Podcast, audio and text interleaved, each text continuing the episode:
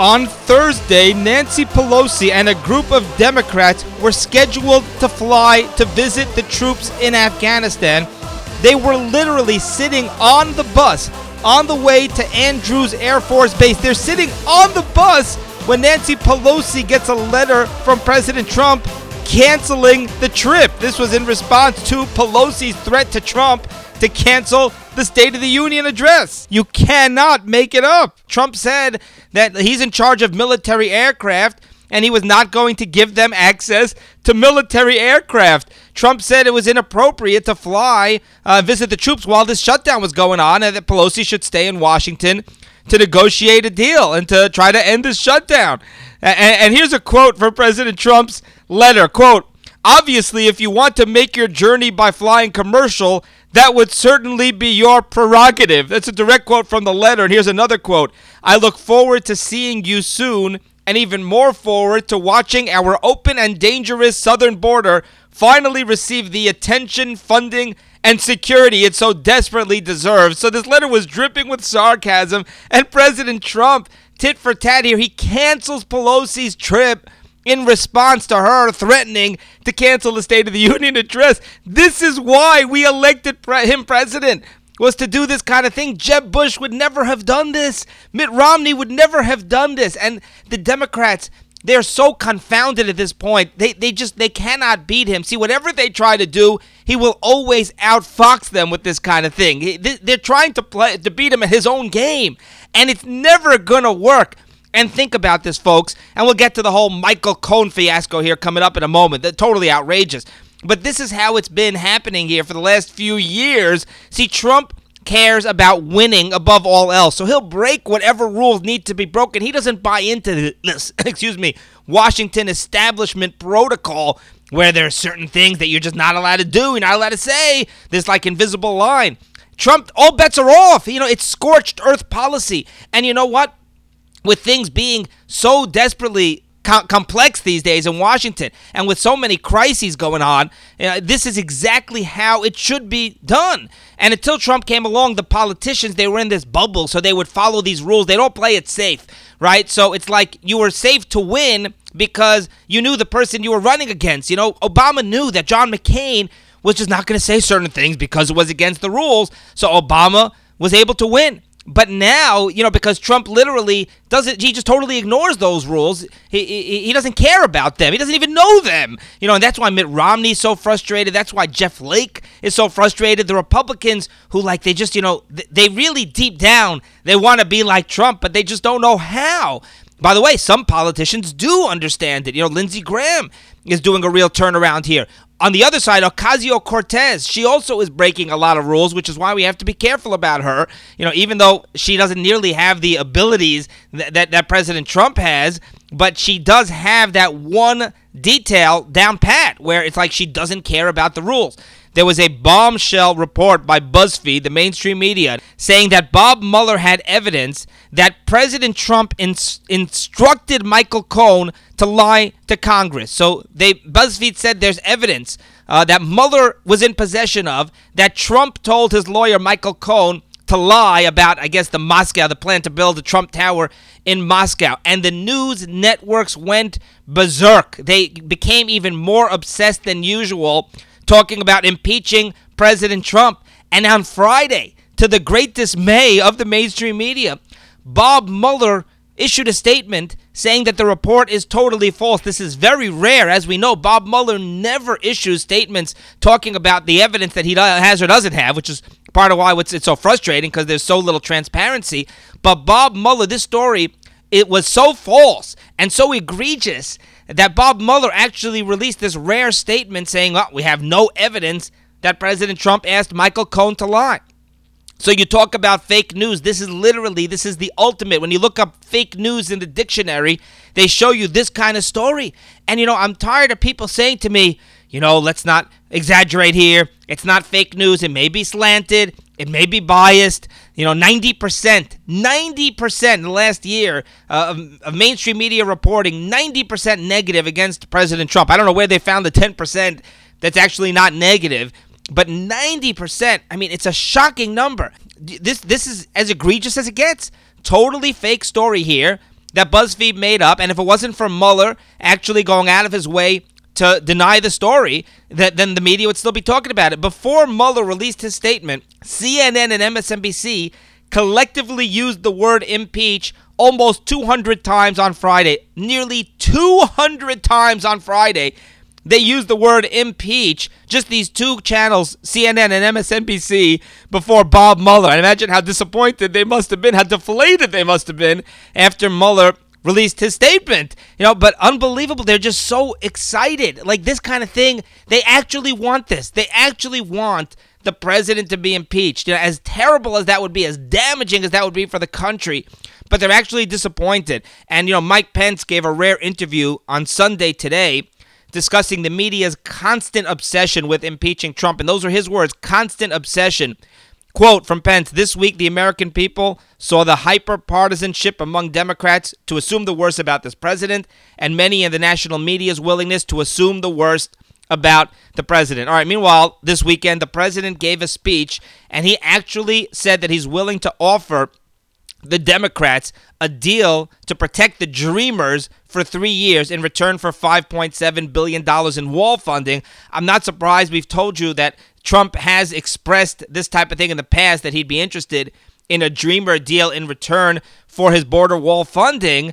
And in this speech, it was a powerful speech, but you know, a lot of the same stuff. He didn't really, if you ask me, he didn't do the best possible job of attacking the Democrats and blaming them for the shutdown. Somebody needs to do that sooner or later because the polls do show Trump's approval rating is slipping, and polls show that uh, the country is blaming Trump for the shutdown. And I think a big reason is because they don't fully understand. They're buying into the mainstream media narrative, and they don't realize that Trump is the one who's willing to pretty much give away everything he's got almost, you know, in return for a wall. That's how big a deal this is. And I'm not sure I agree with them. A lot of conservatives are a little concerned.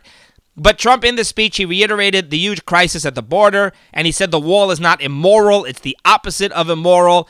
It's actually going to protect the country and going to protect the illegal that it's supposed to be harming, right? But it really would help them too, because a lot of them uh, take these dangerous journeys.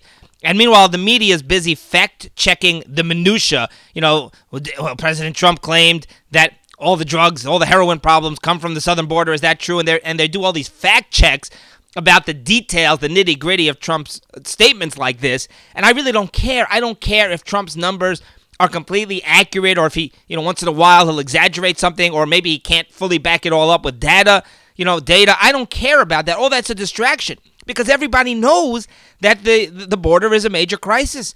The proof is that Schumer and Pelosi were screaming about the border crisis uh, under Obama, and they actually voted for a wall under Obama. And yet somehow they've done this reversal. Coincidentally, Trump is in favor of a wall, and now Schumer and Pelosi are against the wall. They used to be against the war in Syria. Then Trump says he's pulling the, the troops out of Syria, and suddenly Schumer and Pelosi are in favor of the uh, of, of the troops being in Syria. You know, as Michael Goodwin said, all Trump needs to do is uh, uh, believe in a certain policy and suddenly that, that dictates uh, Schumer and Pelosi. Now, some people on the right are actually upset with President Trump, uh, saying that he's offering an amnesty deal and comparing him to Jeb Bush. Now, uh, interestingly, Trump in a tweet today, Sunday, he did say that he, he, he insisted that this is not amnesty, but he said, you know, if there was a big deal that, w- that the Democrats are willing to make uh, on the border, then he might be willing to not make a push to catch the 11 million people who are in this country illegally. So he's sort of implying, you know, that he would be willing to at least discuss amnesty for the right deal. He pretty much said that straight out, that if the Democrats offered him the right deal in return, he'd be willing to discuss amnesty. So a lot of conservative pundits and analysts are, are, are not happy with that aspect of President Trump. Of course, we'll have to see here as the day to day events unfold.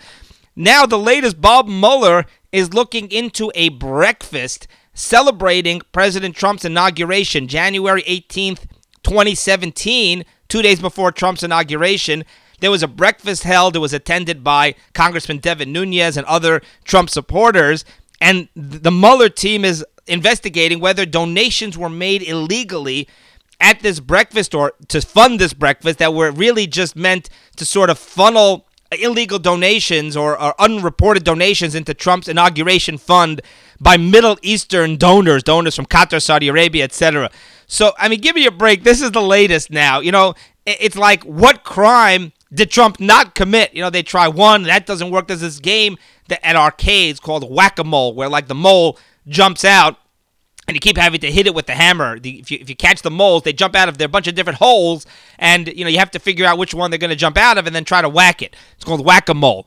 That's what this is. Mueller against President Trump. You know they're so desperate to bring him down. So it was collusion, and then that was debunked, and then it became obstruction, and then it became campaign finance, campaign finance violations, telling Michael Cohen to lie to Congress. It's like we know he's a crook. He has to be a crook because we've got to get him out of office because he's been such a staunch conservative and he's been, you know, so opposed to the establishment. We got to bring him down. And it's like now it's a question of how are you going to bring him down?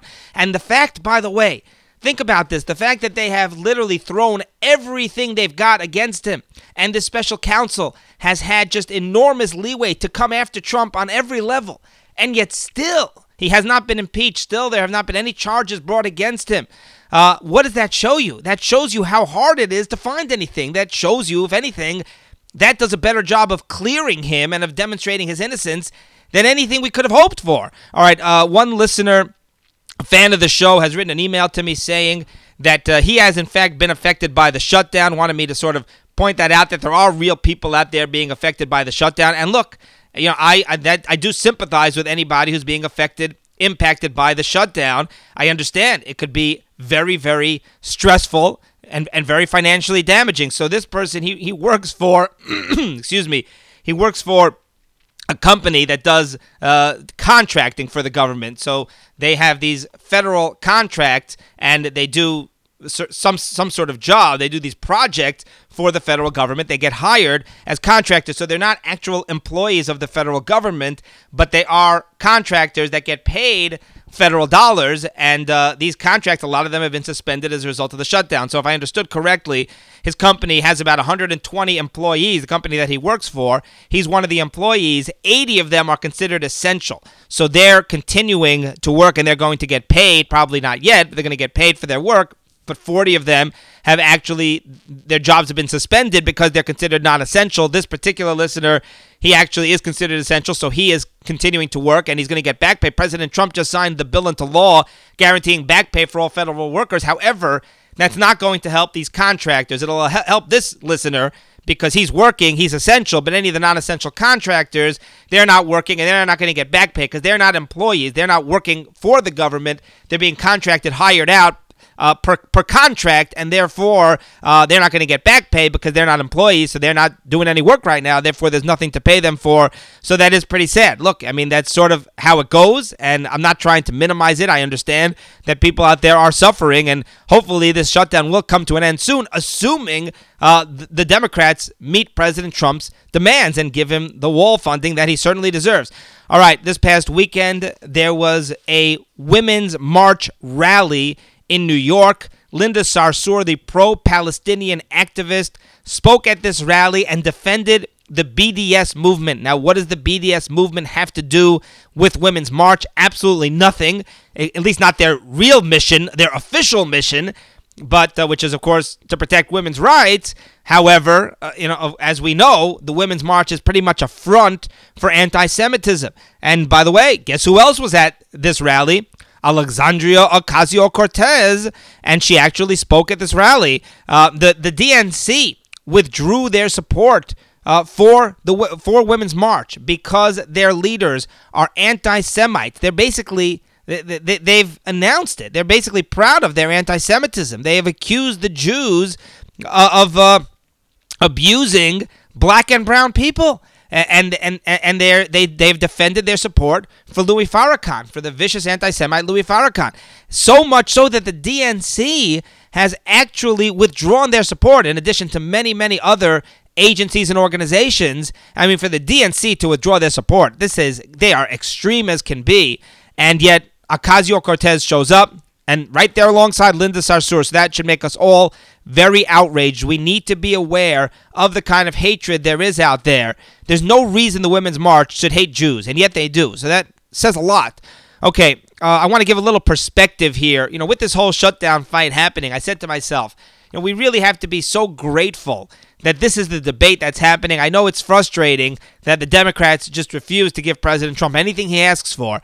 But think about how far we've come here. You know, if Hillary were the president right now, the debate would not be about the border wall. The debate would be how long should we wait until we abolish ICE? You know, they'd be talking about Medicare for all. They're talking about it now, but they'd be moving toward Medicare for all, you know, which would be a total monstrosity and, would cost the federal government tens of trillions of dollars. You know, uh, the media would be happy, by the way. Hillary would be pulling out of Syria, but the media would be praising her, unlike they do to President Trump. You know, and the embassy, of course, would still be in Tel Aviv. Uh, we'd still be paying the majority of NATO funding and doing mostly work to protect those countries, not ourselves. The UN would be so much more extreme, so much more anti-Israel than they are, and of course Iran. Iran, th- th- we would still be in the nuclear deal, and Iran would be moving as close as they could uh, to centrifuges, to enriching uranium, to having nuclear weapons, and yet nobody would be doing a thing about it. ISIS would still be running wild. North Korea would still be testing missiles. And you know, and you think about Obama's legacy and all the environmental restrictions, the Paris Climate Accord, the Iranian nuclear deal. I mean, uh, and by the way, the Supreme Court. How about the Supreme Court? If Hillary Clinton were president right now, the Supreme Court would have six or seven liberals and you know, three or four conservatives. And who knows how, how, how much worse that situation would become. Just for the Supreme Court alone, if nothing else, it was worth having President Trump as president. But uh, in addition to all the other things, you know, so he really has done everything he could to dismantle the Obama legacy. Even even Obamacare right now, you know, it, it's still it's still going strong, but it's weaker than it would have been, and it's in a much better place than it would have been uh, had had Hillary uh, been elected president. So we have to be really grateful for that. All right, and finally, this is not politics related. The billboard of the future. I saw a story, and it just seems so cool that I wanted to share it with you. Uh, the billboard of the future. They're saying it's going to happen soon. It's going to be advertisements in space. There's going to be a billboard, pretty much a form of, of one, in outer space that we're going to be able to see. And the idea is it's a Russian company that's planning to launch these mini satellites into space, and then they're going to have a cluster of satellites floating in space and they're going to be able to design it. There's going to be a bunch of them right near each other. They'll be able to design it. So if they want to advertise Geico, they'll be able to have the satellites move into place to spell out Geico. And, you know, the slogan 15 minutes can save you whatever.